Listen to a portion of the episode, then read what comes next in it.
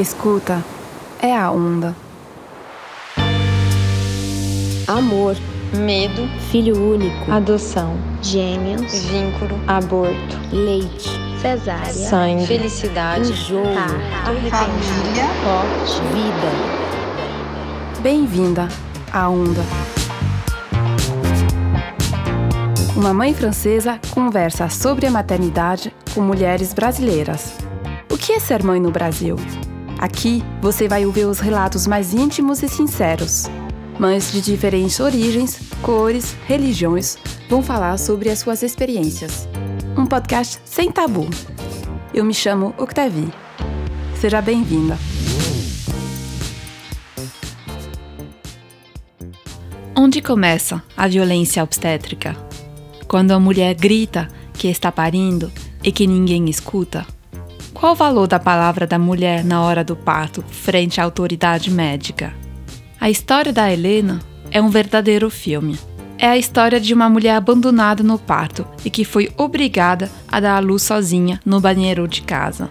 Ao mesmo tempo que tenta superar o trauma do parto, Helena tem que encarar o gravíssimo acidente do filho que foi mordido aos 10 meses de idade pelo seu cachorro.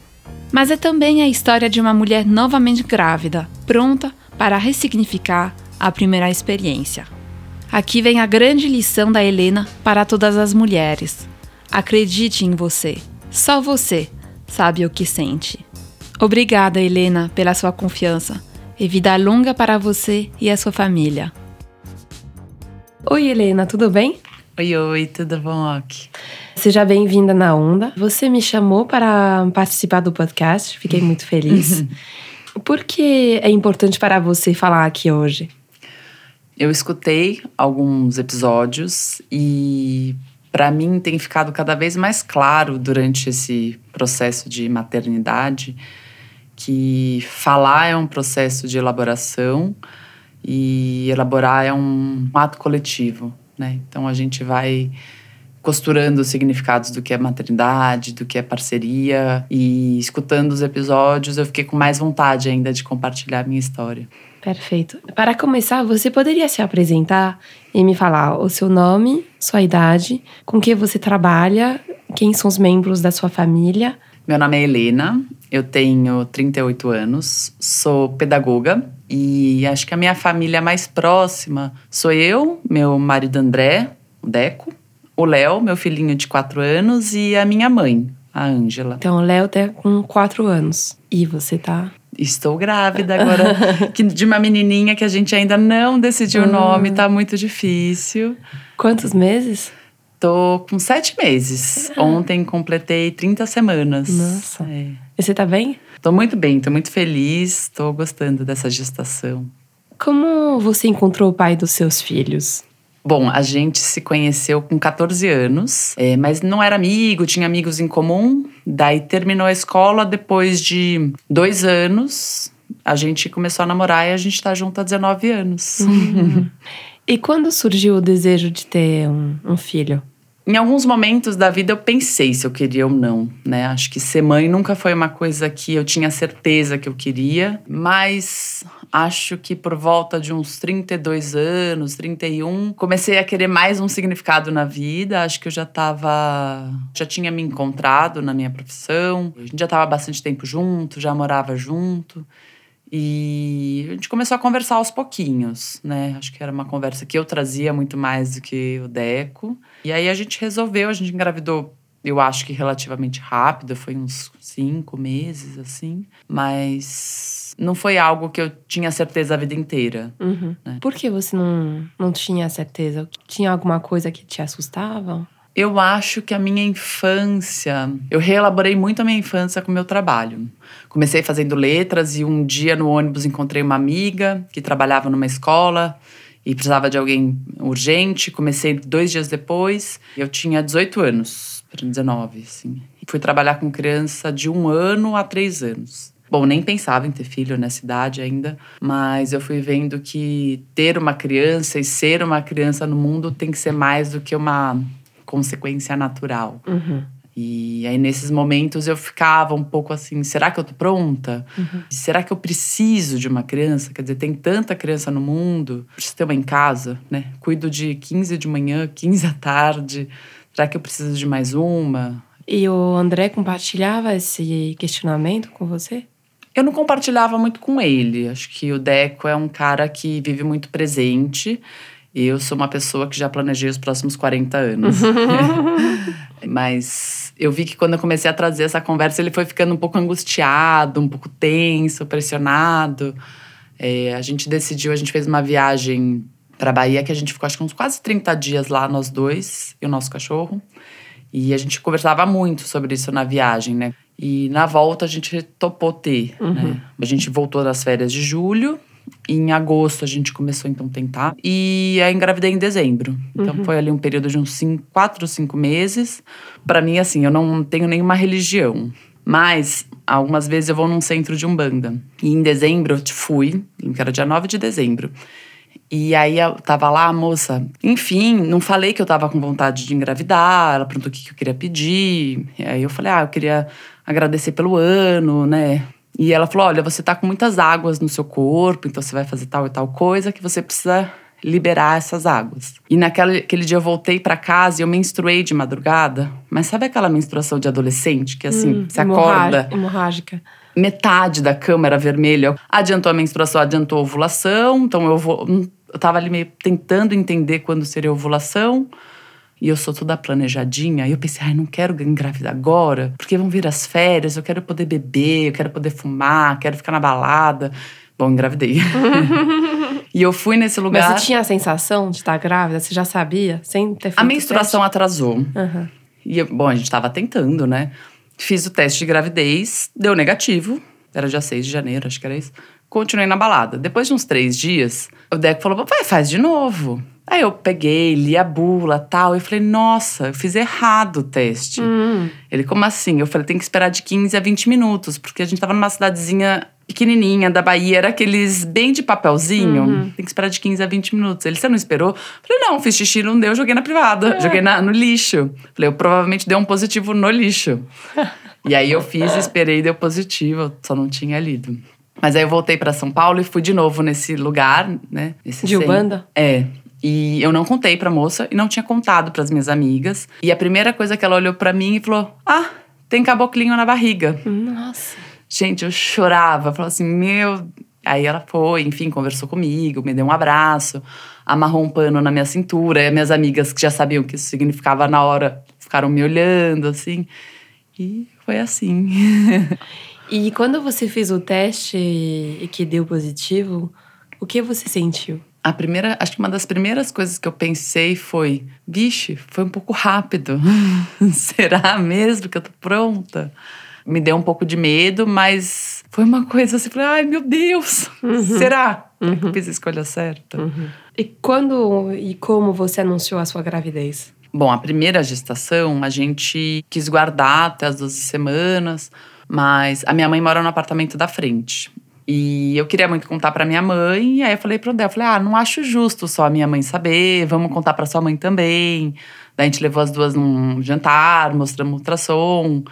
E como foi a gravidez do do Léo? Como você estava fisicamente, emocionalmente? Você gostou de estar grávida? Eu tive bulimia por mais de 10 anos, talvez um pouquinho antes de 14, até uns 25 ou 26. Então, a mudança no meu corpo foi algo que eu fui aprendendo a entender durante cada dia, né? E ver a barriga crescendo, todo mundo olhando para sua barriga, comentando sobre o seu corpo, é, pessoa falando sobre o seu peito. Então, tem algo que, claro, é uma barriga que está crescendo, tem uma felicidade, tem um corpo que muda, mas as pessoas se autorizam a falar sobre o outro sem o outro ter perguntado, né? Falar e tocar também? Sim. E aí eu precisei começar um movimento do eu não quero que encoste na minha barriga, não gosto. né? E não fui bem recebida. né? Então acho que eu trabalhava com outro grupo de professores na época que. Não, porque a Lelê, a Lelê é toda fresca, a Lelê não gosta que encoste. E assim, eu falei, ai, quer saber? É isso mesmo. Você acha que é cultural isso? Eu acho. Eu acho que tem algo do corpo no Brasil que é muito cultuado, assim, muito valorizado e as pessoas se permitem a falar se a pessoa engorda, se ela emagrece, se ela é bonita, se ela é feia, se ela tá com maquiagem, se ela tá com olheira, se a maquiagem borrou, não borrou, como se fosse algo público. Das minhas amigas mais próximas, assim, super tranquilas, ah, a gente não quer que encoste muito, acabou. Uhum. E é engraçado essa necessidade das pessoas de tocar a, barriga, né? Parece que tem uma certa atração. É, e falou assim: não, né? Não. E o bebê também, depois que nasce, é como se fosse um bem público. E não é. O corpo da criança não é coletivo, né? Mas nessa gestação eu tô muito diferente. As pessoas ao redor colocam a mão, não me incomoda. É. E é assim, na gestação do Léo, eu tava muito preocupada em me exercitar para não engordar tanto. Uhum. E nessa gestação eu tô assim, não, preciso me exercitar porque eu preciso me exercitar. Porque se eu não me exercito, eu não durmo bem, daí eu fico cansada, eu fico irritada. É, eu acho que eu ainda estava pouco conectada ao bebezinho ali Uhum. dentro, né? É, eu acho que foi um processo um pouquinho mais difícil, assim. Você ficou muito preocupada com o fato de ganhar peso na gravidez do Fiquei super, Léo? super. Bom, eu sou neurótica ainda, eu acho que é uma coisa que eu ainda trato na terapia com peso. Tem uma balança de assim, de não o peso. É, fui anotando semana a semana do Léo. Tanto que nessa gestação, a nova ginecologista, ela falou assim, anotar o peso semana a semana não tem nada em nenhum lugar no mundo que vai ser bom. Não faça isso, para. É, não consegui não me pesar, mas eu consigo não ficar anotando. E eu acho que na gestação do Léo tinham muitas coisas acontecendo, né? É um reencontro com o marido, é um reencontro com o corpo, é entender que tem um ser dentro de você e acho que tem várias instâncias, né, que você fica construindo, né? Então, se eu beber um copo de água agora, eu vou passar a noite fazendo xixi, então eu não bebo água, daí eu ficava com sede, eu acordava à noite com sede. Tinham muitas preocupações com coisas que são superficiais, mas acho que diziam respeito a uma outra angústia psicológica. Que nessa gestação eu já tô mais assim, tô com sede, vou beber, vou acordar de qualquer maneira. Você acha que a primeira gravidez tem a ver com uma, uma exigência de perfeição? Eu tenho achado assim que a gestação e o momento do parto dizem muito sobre a personalidade de quem você é. Uhum. E aí acho que tem muito a ver com como você lida com a sua idealização e a exposição, porque gravidez é a exposição, né? E aí você vai, acho que na primeira gestação, né, você não quer engordar porque você tem uma idealização do parto, mas também tem as pessoas te olhando, te julgando. E é como se o tempo inteiro você tivesse que fazer a escolha do que dói menos. Uhum. Dói menos você comer o que você quer e receber o comentário. Dói menos não comer, se privar disso e não receber o comentário. Talvez a pessoa nem comente, mas o comentário dela vive ali no seu inconsciente do será que ela vai falar? Será que ela tá olhando pra mim por causa disso? Então a gravidez foi um momento você sentiu o peso do, do julgamento alheio.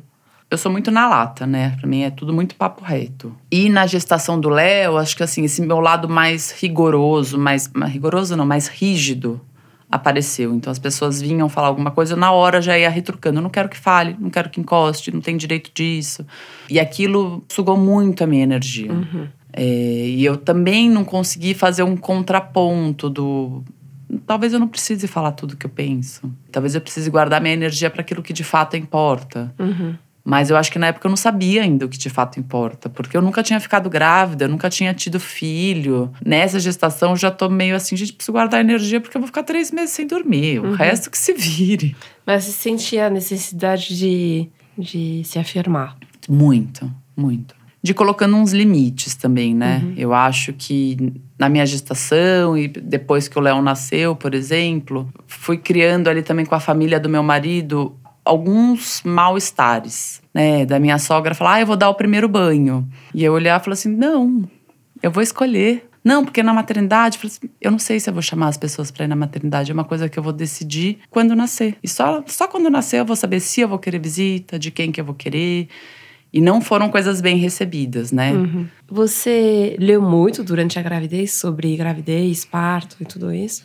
Eu lia muito sobre assim, sobre amamentação. Isso eu li bastante, fui bem atrás. Ah, sobre coisas do berço, o que que é bacana ter, não ter, roupinhas, tamanhos, sobre doenças de bebê, o que, que para ficar né, mais de olho assim. Então tudo que você leu era sobre depois do parto. É, eu tava erroneamente muito confiante no na minha equipe. Onde você fez o pré-natal e como foi o acompanhamento médico? No comecinho, eu não tinha uma ginecologista, eu tinha uma médica de família. E quando eu falei que eu tava com vontade de engravidar, ela passou todos os exames de sangue e falou: olha, acho que você então agora precisa começar a procurar ou uma obstetra, ou uma obstetriz, ou uma casa de parto. E eu comecei a levantar nomes e fui, acho que em cinco ou seis pessoas diferentes até chegar na que a gente escolheu no final. As primeiras três eu fui sozinha. Daí, em um momento, eu conversei com meu marido. Eu falei, pô, não tô entendendo em que momento que você achou que era uma escolha não estar comigo. E aí ele falou, não, mas como assim? Eu falei, uai, a médica ou o médico é pro parto do nosso bebê. Ele, não, mas eu trabalho. Falei, se vira nos 30, não tenho nada a ver com isso. A próxima consulta daqui a duas semanas e você estará lá. Daí a gente optou por essa que ficou com a gente. Tinha sido a indicação de duas amigas nossas, era um nome né, de uma pessoa de um parto humanizado bem famoso ali. A gente falou: bom, eu quero um parto humanizado, mas quero uma médica, não queria obstetriz. Falei, eu quero hospital, não quero nem em casa, nem numa casa de parto. Uhum. Eu queria ter uma estrutura. Ela falou quais hospitais ela atendia, eu vi quais o meu plano cobria. E o acompanhamento médico foi normal. Sim, acho que era mensal até 30 semanas, depois quinzenal e no final seria mais semanal mesmo, né? E a gente também tinha os encontros mensais com a doula. Uhum.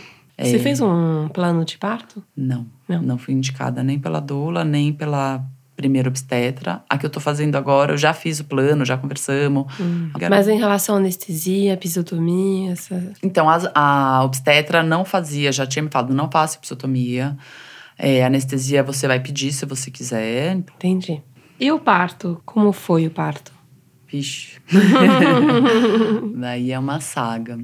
Bom, eu sou professora. E eu tinha combinado na escola que eu ia ficar até as 38 semanas. E falei, "Ah, daí eu paro e já vou me preparando em casa, tenho ali um tempinho. Os meus alunos tinham preparado uma festa surpresa, todos bonitinhos. E aí uma mãe, sem noção, fofocou pra mim. Falou, ah, não sei se você tá sabendo, mas as crianças estão preparando uma festa surpresa pra você, que vai ser na sexta-feira, tarará, tarará. E aí eu eu não acredito que você tá me contando. Poxa, que sacanagem. As cri-" E contei pra minha assistente, que contou pras crianças. Falou, gente, Lele descobriu. Eles ficaram super chateados. E anteciparam a festa pra quarta-feira, pra ser surpresa de verdade. Hum, E aí, foi surpresa mesmo. que mês que era? Agosto. Agosto. Enfim, aí eu- a gente foi pro lanche. Quando eu voltei, a sala tava toda organizada, tinha bexiga, recado na lousa, umas comidinhas gostosas. Dado o momento da festa com eles, a gente começou a dançar. E a gente foi fazer uma competição de dança. E lá estou eu fazendo uma competição de dança. Quando eu falei, nossa, minha calcinha tá molhada. Assim, estranho. Daí eu avisei minha assistente, falei, Cami, cara, tem alguma coisa estranha aqui tal, vou no banheiro. Voltei e falei, não é xixi, mas também é muito pouco pra ser a bolsa que rompeu. Avisei minha orientadora, falei, olha, tô indo, não sei o que aconteceu. E fui pra casa. Daí em casa, falei com a minha médica, ela falou, nossa, é, por que, que a gente não fez a nossa consulta essa semana, que era segunda-feira? Falei, ah, porque você teve um parto. Ela, não, então amanhã você vem aqui. Ah, beleza. Acordei na quinta-feira, fui fazer minha caminhada com o meu cachorro, com a minha mãe, Você sentiu esse líquido uma vez só? uma vez só. E fiquei meio assim, não sei, né? Aí fui na quinta-feira. Daí minha mãe falou: ah, eu te levo na médica, era no final da tarde. Falei, ah, tá bom. E antes de ir na médica, me deu uma super dor de barriga. Aí eu, eu lembro de uma amiga minha que tinha tido bebê 10 dias antes, que ela falou: nossa, na hora do parto, eu fiz um cocô com um cheiro muito ruim. E aí eu fui ao banheiro e falei: será que eu tô em trabalho de parto? Não, deve ser do- dor de barriga, né? Fui pra médica e aí ela fez o exame do toque. Que depois eu fui descobrir que é algo que pode também dar uma acelerada no parto.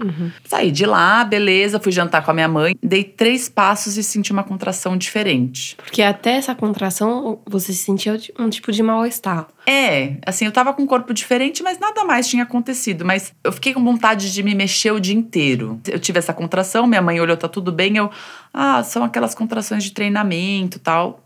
Mas não era. Daí eu cheguei em casa, meu marido tava lá, fechei a porta e tal. Falei, Deco, tive uma contração. Ele, ah, não, é normal. Falei, não, acho que eu tive uma Você contração. tava com 38 semanas. 37 e 5 dias. É. Aí veio uma outra. Aí eu falei, não, vamos mandar mensagem pra doula. Mandar mensagem pra doula lá. Já avisa a obstetra e tal, mas pode ser que nasça hoje, pode ser que nasça daqui a 15 dias. Às vezes acontece isso. Então toma um banho demorado, faz uma bolsa de água quente no pé da barriga. Tudo fiz isso e ia passando. Aí voltava, passava. Isso já era umas 9 da noite. Aí eu falei, Deco, a gente não fez mala nenhuma. Pode ser hoje, pode ser daqui a 15 dias, mas pode ser hoje. Peguei uma mala, abri e assim, agora eu vejo que eu já tava doidona, né? Porque eu saí colocando roupa de todas as gavetas. É regata, é blusa de manga comprida, blusa de manga curta, shorts. Peguei saia de forró, porque eu falei, vai que eu quero uma saia assim, mais gostosa pra andar, não sei se vou precisar andar no corredor.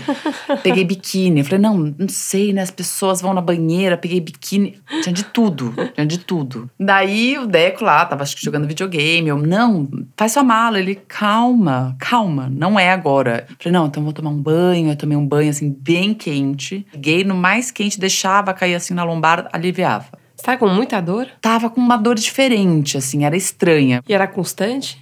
É, ela começou a ficar um pouco mais frequente. Quando deu assim, umas 11 da noite, saiu o tampão. Daí eu chamei o Deco e falei: Deco, agora não tem como você não acreditar. Eu tô em trabalho de parto. Olha só, saiu o tampão.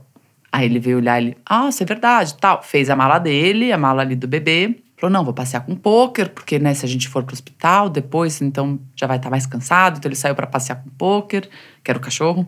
E aí eu continuei lá, um pouco nessas, vai e volta. E aí eu fui, me acostumei com a dor da contração. Ela vinha, voltava. Daí a gente abriu o aplicativo, começou a meio controlar as contrações, avisou a médica. A médica falou, não, calma, pode ser agora, pode ser daqui a 15 dias. Aí a gente foi pra cama, continuei E controlando. o que você sentia? Você sentia que ia acontecer ou você. Eu tava muito feliz que tava chegando a hora do parto. Uhum. Ah, então você sabia que estava acontecendo. É, eu sabia. Quando elas falavam daqui 15 dias, você não acreditava. Não. Sim e não. Eu acho que eu queria muito confiar e eu- uma das minhas lições do parto é acredite em você. Ninguém sabe melhor do seu corpo do que você. Mas essa foi a grande lição do meu parto que eu precisei passar por ele. Daí, enfim, a gente foi pra cama. Em dado momento, eu falei, Deco, dorme aí, porque, enfim, pode ser que comece agora, pode ser que nasça daqui a 36 horas, pode ser que você precise ter energia, pode dormir. Ele, ah, tá bom, virou, dormiu. E hoje em dia a gente olha, né, eu e ele, gente fala assim, gente, dois inconsequentes, porque eu doidona, como é que alguém tá em trabalho de parto fala pra ficar sozinha? E como é que o marido fala tudo bem? Assim, como você deixa uma pessoa sozinha em trabalho de parto, né? E o André tava muito tranquilo. Capotado. Ele foi dormir, sei lá, meia-noite, uma hora, e foi acordar às cinco e meia da manhã. E, era muito regrado, muito. Quando eu não tava regrado, tava entre 5 e 7 minutos. Uhum. E depois foi diminuindo. Então, às vezes era cada dois minutos e meio, três minutos. Depois foi pra entre 2 e 20, 2 e 40 e ficava. E a dor. Como que era essa dor? Eu descobri que eu sou extremamente tolerante pra dor.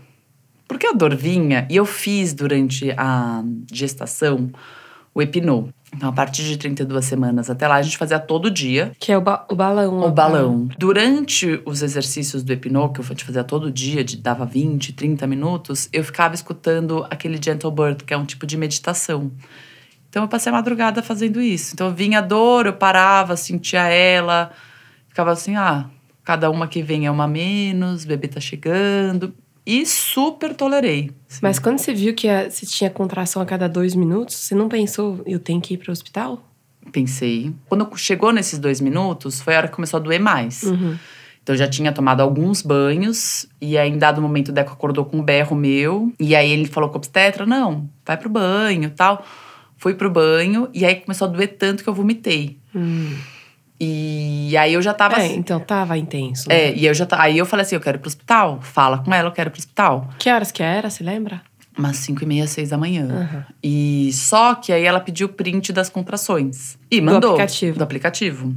E ela falou, não tá em ritmo. E eu ficava, é porque eu tomei banho, é porque eu tomei banho. E assim, toda vez que eu tomava banho, eu não saía do banho pra marcar a contração. Então ela falava assim, ah, 3, 3, 3, 12, 3, 3. Não tá em ritmo. Mas aqueles 12 eu tava no banho. Só que eu a tava gente sozinha. também não é tão matemático assim. Obrigada, né? Eu falo assim, gente, as pessoas falam em parto natural, mas na hora do vamos ver, ficou muito ali no livro Nossa. né? Não, não teve o cuidado comigo. E eu falando, eu quero ir pro hospital.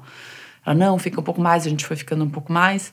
E aí, quando deu umas seis horas, assim, eu fui pra minha cama e eu olhava pro Deco e falei assim: eu quero anestesia, não tô aguentando. Liga pro obstetra, daí ele fez uma videochamada. E aí eu falando, meu, quero ir pro hospital. Ela falou: não, se você tá falando, você tá tudo bem, você tá conseguindo, calma, é assim mesmo. Se você for agora, pode ser que pare o parto. E eu fiquei, sabe quando. Falei, bom, ela sabe mais que eu. Hum. É, então tá, então tá bom, ela sabe mais que eu, vou ficar aqui. E só que eu já tava pedindo há muito tempo pra ir pro hospital. Hum. E aí passou um tempo, ela falou: "Não, então tô indo pra ir". E a gente vai junto. Ah, beleza.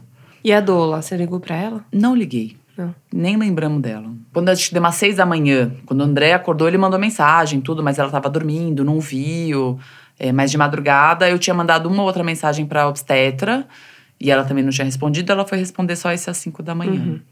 E o André, ele, que- o que, que ele achava nessa hora? Que ele te via, né? Eu É acho que ele ficou paralisado. Hum. Ele ficou paralisado. Ele não sabia o que fazer, assim, porque eu pedia uma coisa, a obstetra pedia outra. Hum. Ele não sabia muito o que fazer. E eu, apesar de estar em trabalho de parto, eu estava muito consciente. Então, em dado momento, eu olhei e assim: leva o poker para casa da minha mãe, porque a gente vai pro hospital. Então, ele pegou, levou o poker, voltou com uma bola de pilates. Tipo, ah, sua mãe mandou uma bola de pilates para você. E eu olhava para aquela bola de pilates e eu vou jogar na sua cabeça. Que bosta de bola de pilates. Eu tô Já passou. Já passou essa fase. É. E aí eu. Então você tinha consciência que você tava parindo mesmo. Sim. E a, a dor mudou. As sensações do corpo, o suor. Então eu tenho uma consciência corporal muito boa. E eu fui vendo o quanto que a dor estava mudando. Quando na hora que eu vomitei no banho, eu vomitei, eu olhei pro Deco e falei assim: mudou a fase do parto. E ele falando com a médica assim, ela, ela falou que mudou, mas mudou. E a médica, imagina. Você sangrava? Não. Não. Nenhum momento. E uma hora ele veio pra fazer massagem, eu olhei pra ele e falei: você não rela essa mão em mim. Porque eu imaginava ele encostando onde doía. E eu falava assim: gente, ainda bem, pelo amor de Deus, ainda bem que eu tô sozinha. Imagina mais gente encostando em mim, socorro. Assim, no auge da dor, eu olhei pra ele e falei assim: está nascendo. E aí ele tava com a médica no telefone. Ele falou, ela falou que tá nascendo. Ela não tá e ele nascendo. calmo. Não tava calmo, mas assim, meio assim, mais. é, acho que é anestesiado Aham. né? Ele não tava calmo, ele tava anestesiado. Tá falando que tá nascendo. E eu escutava ela falando que não, calma, tô chegando, tô indo pra aí, tá tudo bem. Eu olhei. Ela falou, não, não tá Não nascendo. tá nascendo. Não tá nascendo. E aí eu olhei pros dois, né? Porque tava ali no celular e ele. Bom, então se não é bebê, é cocô. Levantei, entrei no banheiro, que é, né? Quarto é uma suíte, é do lado da cama. Sentei na privada, fui fechar a porta. Aí eu falei, gente, eu tô em parto. Não posso estar com a porta trancada. Porque se der merda, eu preciso de ajuda. Uhum. Aí eu dei uma respirada. Aí acho que foi a hora que caiu a ficha. Eu falei assim, gente, ninguém tá acreditando em você.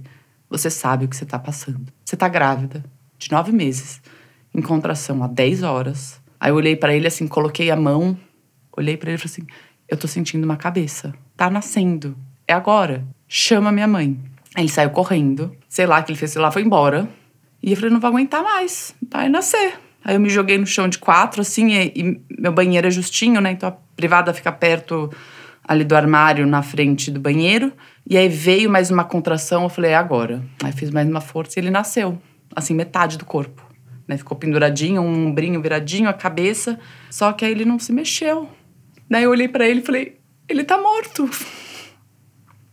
É por isso que tá dando tudo errado. E eu ficava, é por isso que eu não entrei no trabalho de parto certo, é por isso que ela fala que não tá nascendo. Porque ele tá morto. Aí eu respirei assim, eu- aí eu olhei pra ele e falei, filho. Filho não, falei bebê, porque a gente não sabia se era menino ou menina, né? A gente não quis saber. Falei, bebê, a mamãe tá aqui. Não morre, por favor. Não morre. Daí ele começou a se mexer. Daí eu acalmei e falei, tá tudo bem. Consegui nem chorar, né? E aí nisso minha mãe chegou e o Deco tinha falado pra ela assim: vai lá em casa que o bebê tá nascendo. E a minha mãe entendeu assim, sabe aquela coisa primeiro parto? Pôquer tinha acabado de chegar, ela deve estar meio em contração. Então minha mãe veio andando pela casa, toda feliz, e foi me procurando. Ela, lê, lê. E aí quando ela chegou no banheiro e viu a cena, eu olhei e falei, pula a privada e pega o bebê. Ela pulou a privada, veio mais uma contração. Na hora que ela pulou, começou a vir uma contração. Ela pegou ele na hora que ele ia cair. Nossa, então, então era você e sua mãe bem na hora do, do nascimento É. mesmo. E aí ela pegou, e antes da médica falar, ela já mexeu um pouquinho nele e ele começou a chorar. E aí eu falei assim: eu vou engatinhar pra cama. Você traz ele, me passa por baixo da perna. Deco, pega uma toalha, preciso secar o bebê. E eu fui engatinhando, subi na cama, peguei o bebê, pega tal coisa, pega tal Porque você estava com a placenta ainda, né? Tava tudo lá dentro, estava com o cordão pendurado. E eu, assim, super consciente do que estava acontecendo. Em dado momento eu olhei e tava assim, o Deco andando pelo quarto. Nasceu, nasceu, nasceu o bebê, nasceu o bebê. Minha mãe faxinando o banheiro. E eu olhava assim, gente, que cena. É, isso parece um filme. A sua mãe ficou muito chocada? Ela ficou, acho que a gente demorou os três uma semana, assim, para conseguir sair, né, desse trauma, porque foi muito intenso. E, ah, na verdade, assim, eu fui engatinhei, na hora que eu tava subindo na cama, minha mãe olhou e falou assim: ah, gente, é um menino. Na hora que ela falou, eu falei, nossa, eu tinha até esquecido que eu não sabia. Uhum. Aí peguei no colo tal, enfim. A médica que mora a 20 minutos de casa chegou depois de uma hora. Então ela nem tava De- saindo. uma hora depois do parto, Depois hein? do parto. Nossa, então tava na casa dela. Tava na casa dela, não tinha nem saído. Quando ela falou já já tô aí, ela não tava. A neopediatra que mora a três quarteirões chegou junto com ela depois de uma hora. E quando elas chegaram, o Léo já tava com hipotermia.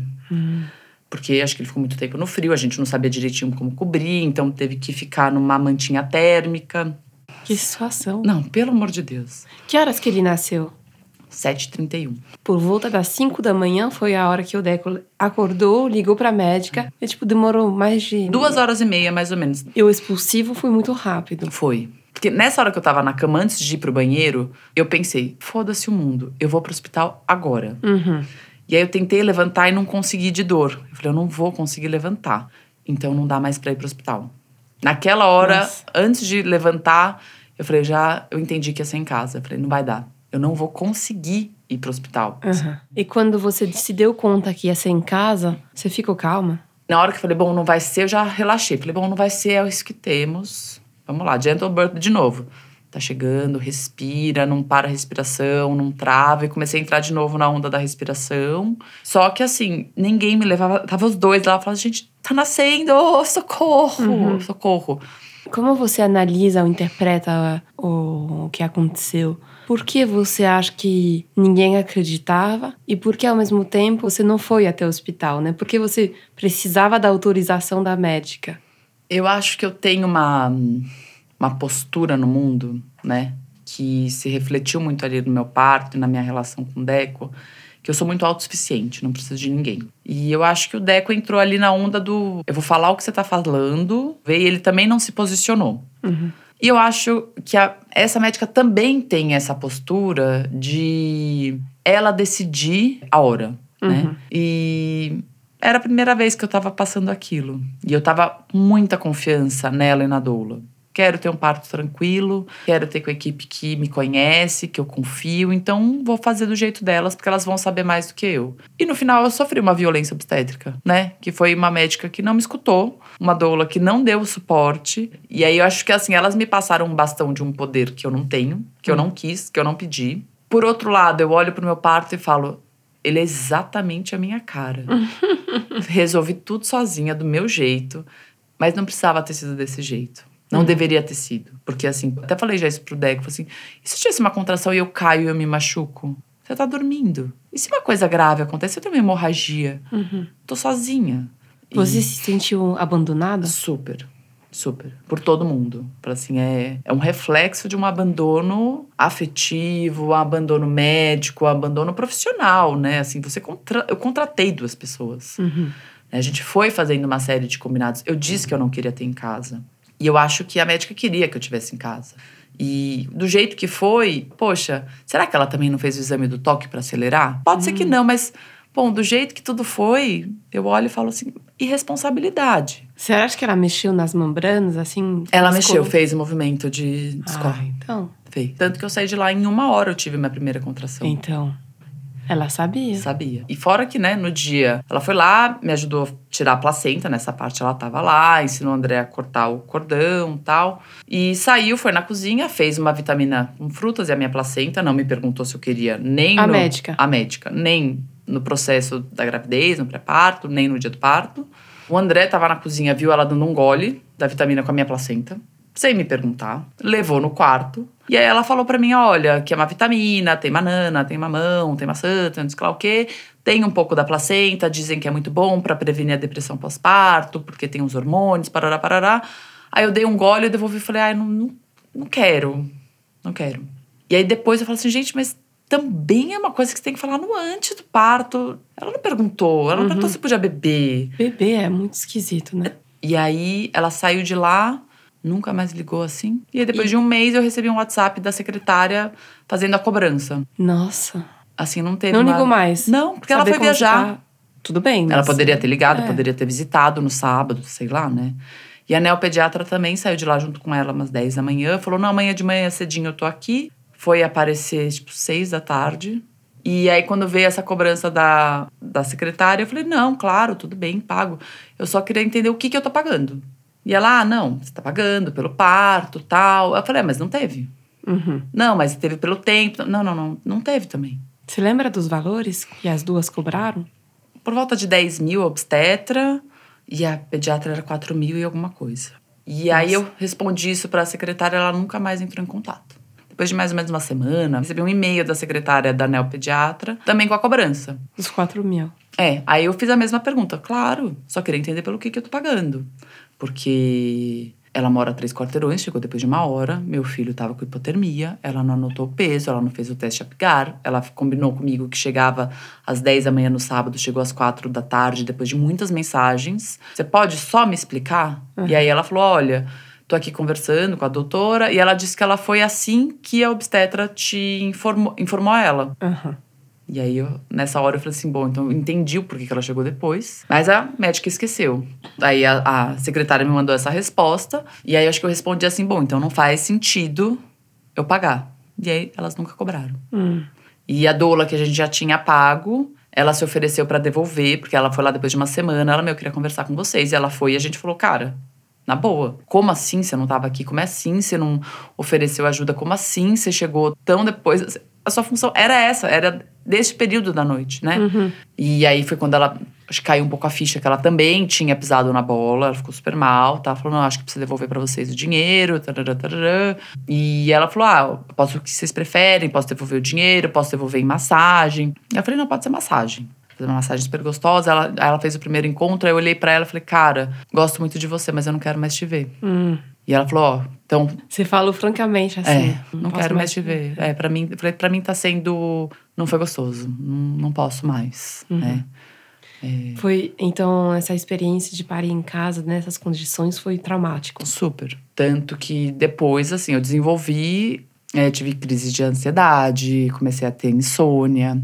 E aí eu comecei a ficar cada vez mais pirada, mais sozinha, muito sozinha no puerpério, né? O André trabalhando, ele ficou com a gente os primeiros 20 dias, mas depois voltou. E o Léo se recuperou bem depois do, do parto? Super, super. Aham. Ele A demorou.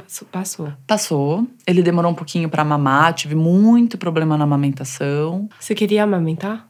Queria, queria. Tinha muita vontade. Eu sabia que era muito bom pro bebê, pro vínculo. Não sabia que ia doer tanto. Foi até quase seis meses. Empedrou, mastite. Pode falar que tive. E, e como você ficou depois do parto? Então, você falou que foi traumático. Como você cuidou dessa, desse trauma? É, eu demorei muito pra entender que eu estava em um trauma, Uhum. né? Porque, enfim, você não dorme. Tá o tempo inteiro sozinha com o bebê. É, eu sabia que o parto tinha sido muito difícil, né? Então, você estava cansada, você estava com essas dificuldades de amamentação e você... E meu marido trabalhando o dia inteiro, e assim, é, tinha uma imaturidade muito grande do lado dele também, por uma inexperiência, mas por uma falta de um olhar empático. Então, de chegar em casa e falar: Nossa, sabe o que você precisa? Meu, cara, pra mim foi muito importante, hoje eu acho que vai te fazer bem. Sair pra almoçar com umas pessoas, conversar. E na hora eu falei: Nossa, é verdade, né? E aí eu lembro de no dia seguinte falar: Mas como que eu vou fazer isso, Jesus amado? E eu ficava muito perdida e ele não conseguia dar o próximo passo. É, eu lembro de falar assim, gente, a casa tá bagunçada, eu passo o dia inteiro aqui, me ajuda. Ele, ai, mas desencana, não noia nisso. É, ele é uma pessoa que demora muito pra dar uma engrenada, assim. E Léo nasceu no final de agosto, e aí eu tive uma crise, assim, geral em dezembro. Até lá eu fui meio aguentando, então comecei a ter insônia, ataque de ansiedade. E aí fui pro médico e ele falou: você tá desnutrida. É. E sabe quando você olha e fala: É verdade, é, não. Hoje eu café da manhã, não tomei café. Ah, eu comi acho que uma banana e era assim, três da tarde. No comecinho, nos primeiros primeiro mês, o meu tio e a minha tia mandavam pra gente semanalmente comida. Então, enquanto o André estava em casa, eu tinha comida todo dia. Quando ele voltou a trabalhar, já tinha passado o primeiro mês, meus tios pararam, a minha mãe estava trabalhando bastante. E eu fui demorando, assim, pra entender o que estava acontecendo, né? É, as pessoas não imaginam, mas o puerpério é de longo prazo. E o primeiro mês talvez não seja o mais difícil. E aí veio a pandemia. E aí todo mundo sofrendo e eu olhava em volta e falava: Gente, eu tô muito feliz. Porque eu passei os últimos seis meses em casa, sozinha. Uhum. Mas agora eu tô em casa com meu marido e a minha mãe. Hum. E tá todo mundo em casa. Eu não sinto que eu tô perdendo nada. Uhum. Você tá ganhando. É, eu não tô com aquela angústia de saber que tá todo mundo vivendo a vida e eu aqui nessa bolha, né, o dia da marmota.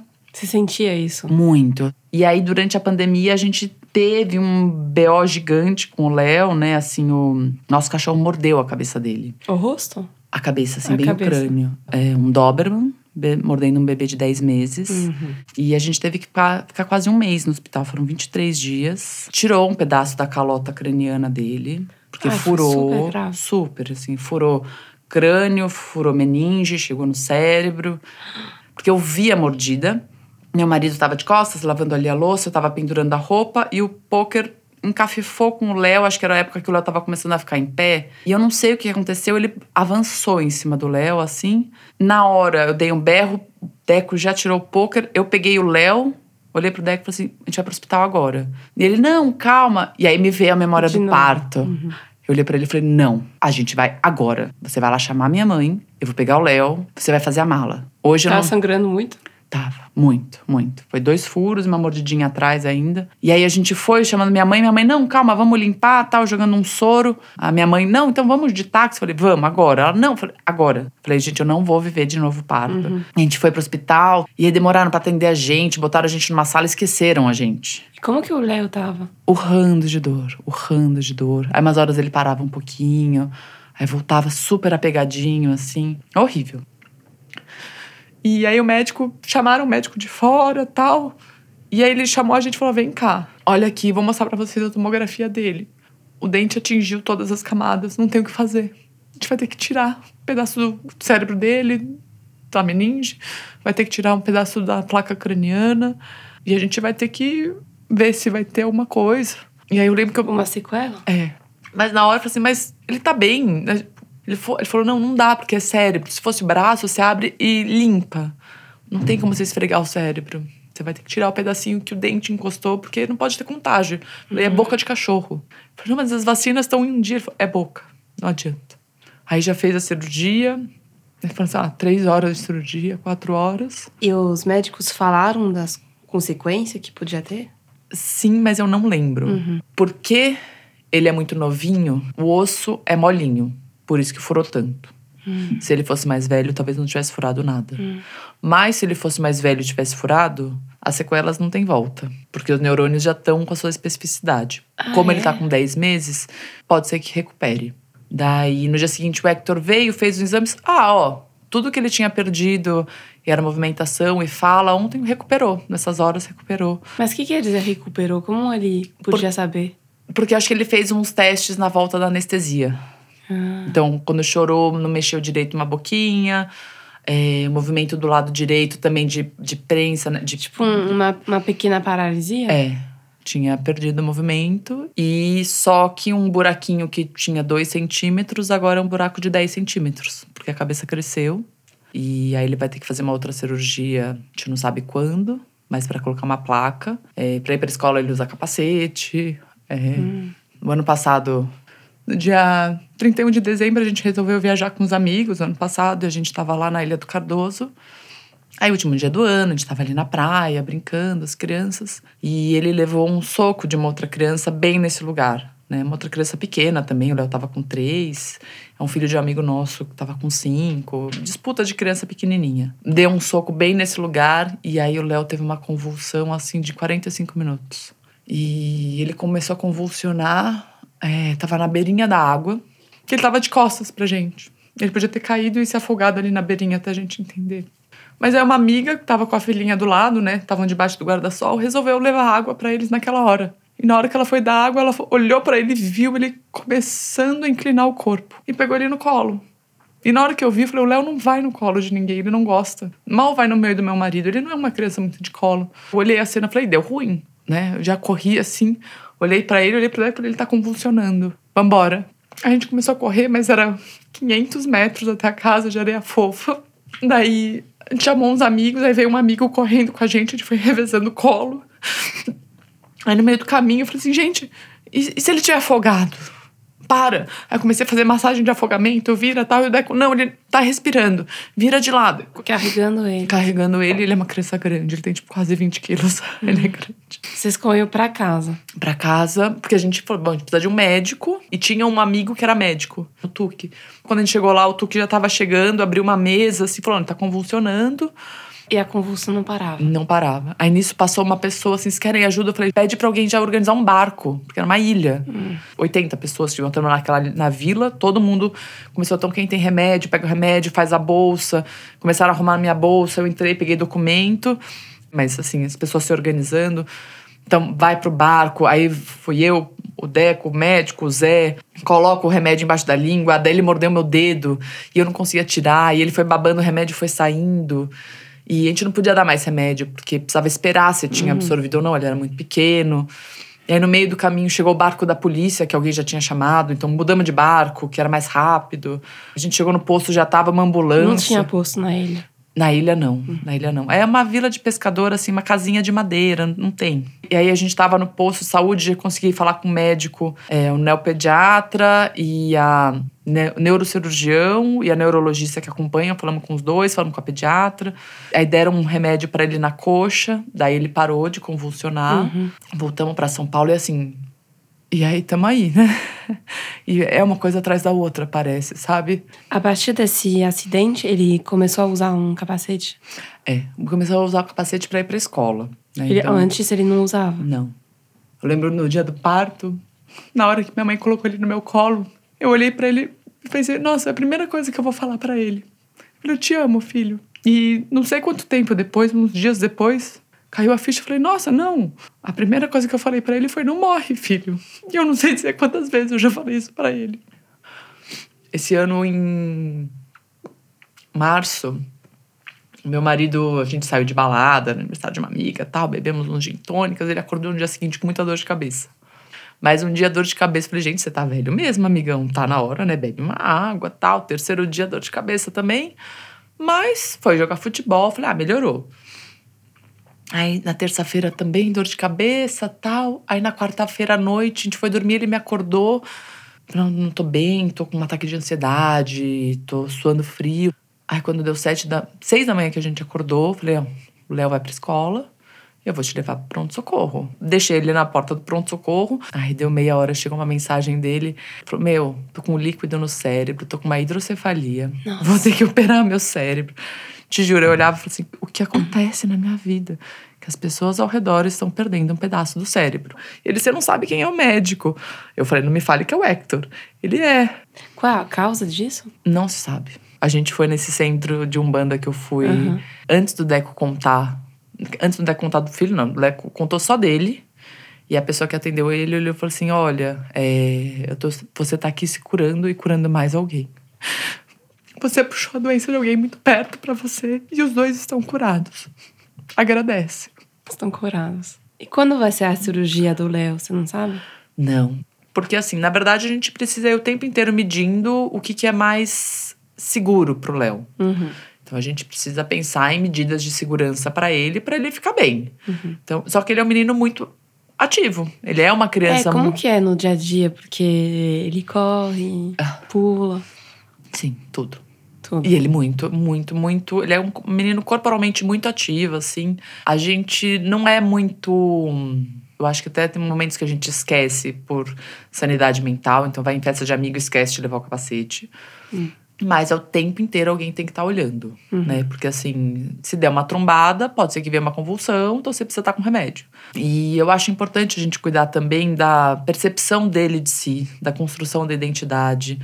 É, ele conhece a história dele, então a gente já contou da história do poker, por que o poker não mora mais com a gente. Ah, É, ele mora agora numa fazenda. Então mora com uma pessoa que é uma veterinária, que faz um hotelzinho na fazenda. Só que aí ele mora é, o tempo inteiro lá. O André já foi lá visitar algumas vezes. e o Léo tem medo de cachorro? Não, Não. não. Eu fiquei pensando, você nunca pensou em processar a médica? Muitas vezes, muitas vezes. Eu cheguei a fazer, entrar em contato com o CRM, liguei, fiz uma denúncia oral. Sim. Conforme eu fui contando a minha história, outras pessoas foram me trazendo outros relatos. Tem um outro um processo que está saindo agora de novo, porque uma advogada entrou em contato comigo, é, se eu queria fazer um depoimento e tudo mais. Eu falei, não, eu faço tal. É, É uma história similar? É. De abandono de também? abandono. E quando surgiu o desejo de ter outro filho? Nossa, isso demorou. Demorou um tempo, assim. é, Foi bem difícil, né, esses primeiros dois anos do Léo. Mas eu acho que a idade, né? Acho que quando eu fiz 37, eu falei. E aí a gente começou a conversar, e eu acho que a gente já tava mais organizado em casa emocionalmente. Acho que não tem aquele pensamento de acho que o Léo precisa de um irmão ou uma irmã. Acho que o Léo não precisa de nada, acho que ele já tem tudo. Mas eu quis. Eu falei, acho que eu quero, quero reviver essa experiência, quero ressignificar, quero me dar o direito de viver uma outra gestação, Outro parto. outro parto. E você engravidou facilmente? Sim, Então você escolheu outra equipe, né? totalmente outra aqui. Eu tô gostando muito da minha médica, muito. A primeira consulta dela demorou, sei lá, duas horas e meia, assim. A gente ficou horas conversando. Você contou a história. Tudo, tudo, assim. Super acolhedora. E que tipo de parto você gostaria de ter? Ai, eu quero muito ter um parto natural no hospital. Mas com os médicos do lado e. Com anestesia? A princípio, não. Gostaria de não ter muita intervenção. Mas se precisar também, assim, zero crise. Como que a maternidade te transformou? É, acho que é um outro olhar para a experiência da Mais vida. empático. É. E até de, de conseguir acolher melhor os outros. Em coisas diferentes, sei lá, qualquer coisa. Do tipo, a pessoa que tá muito brava porque pegou um trânsito. Você olha e fala assim, nossa, a vida traz gatilhos que a gente não sabe, mas as emoções estão aí, é importante a gente cu- cuidar da sua emoção, Uhum. né? Isso mudou muito minha relação com os meus alunos, muito. De olhar para os pais, conseguir conversar e também me mudou, acho que enquanto pessoa, de me colocar talvez em menos situações de risco.